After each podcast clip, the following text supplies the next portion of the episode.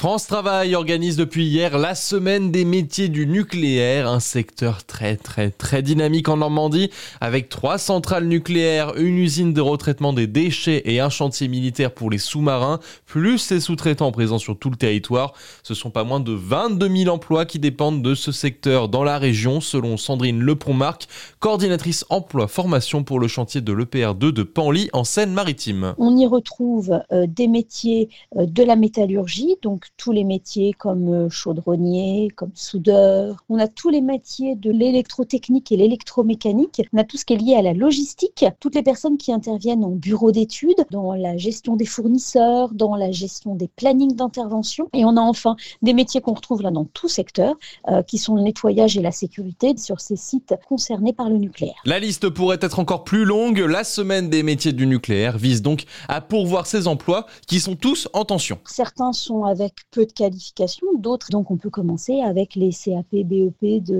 d'ajusteurs, de, chaudronniers, de soudeurs. Ensuite, on, exercera d'autres responsabilités si dans ces mêmes métiers, euh, on a un bac pro ou un BTS. On peut même continuer euh, jusque euh, en, en, devenant ingénieur dans ces mêmes domaines. Et donc, dans ce cas-là, on va former les personnes avec des emplois à la clé. On présente ces métiers, on présente les formations et il y a même des job dating pour les personnes qui sont directement qualifiées et qui veulent accéder à ces emplois. Les différentes visites d'entreprise, webinaires, conférences et job dating du secteur du nucléaire sont à retrouver sur le site internet de France Travail.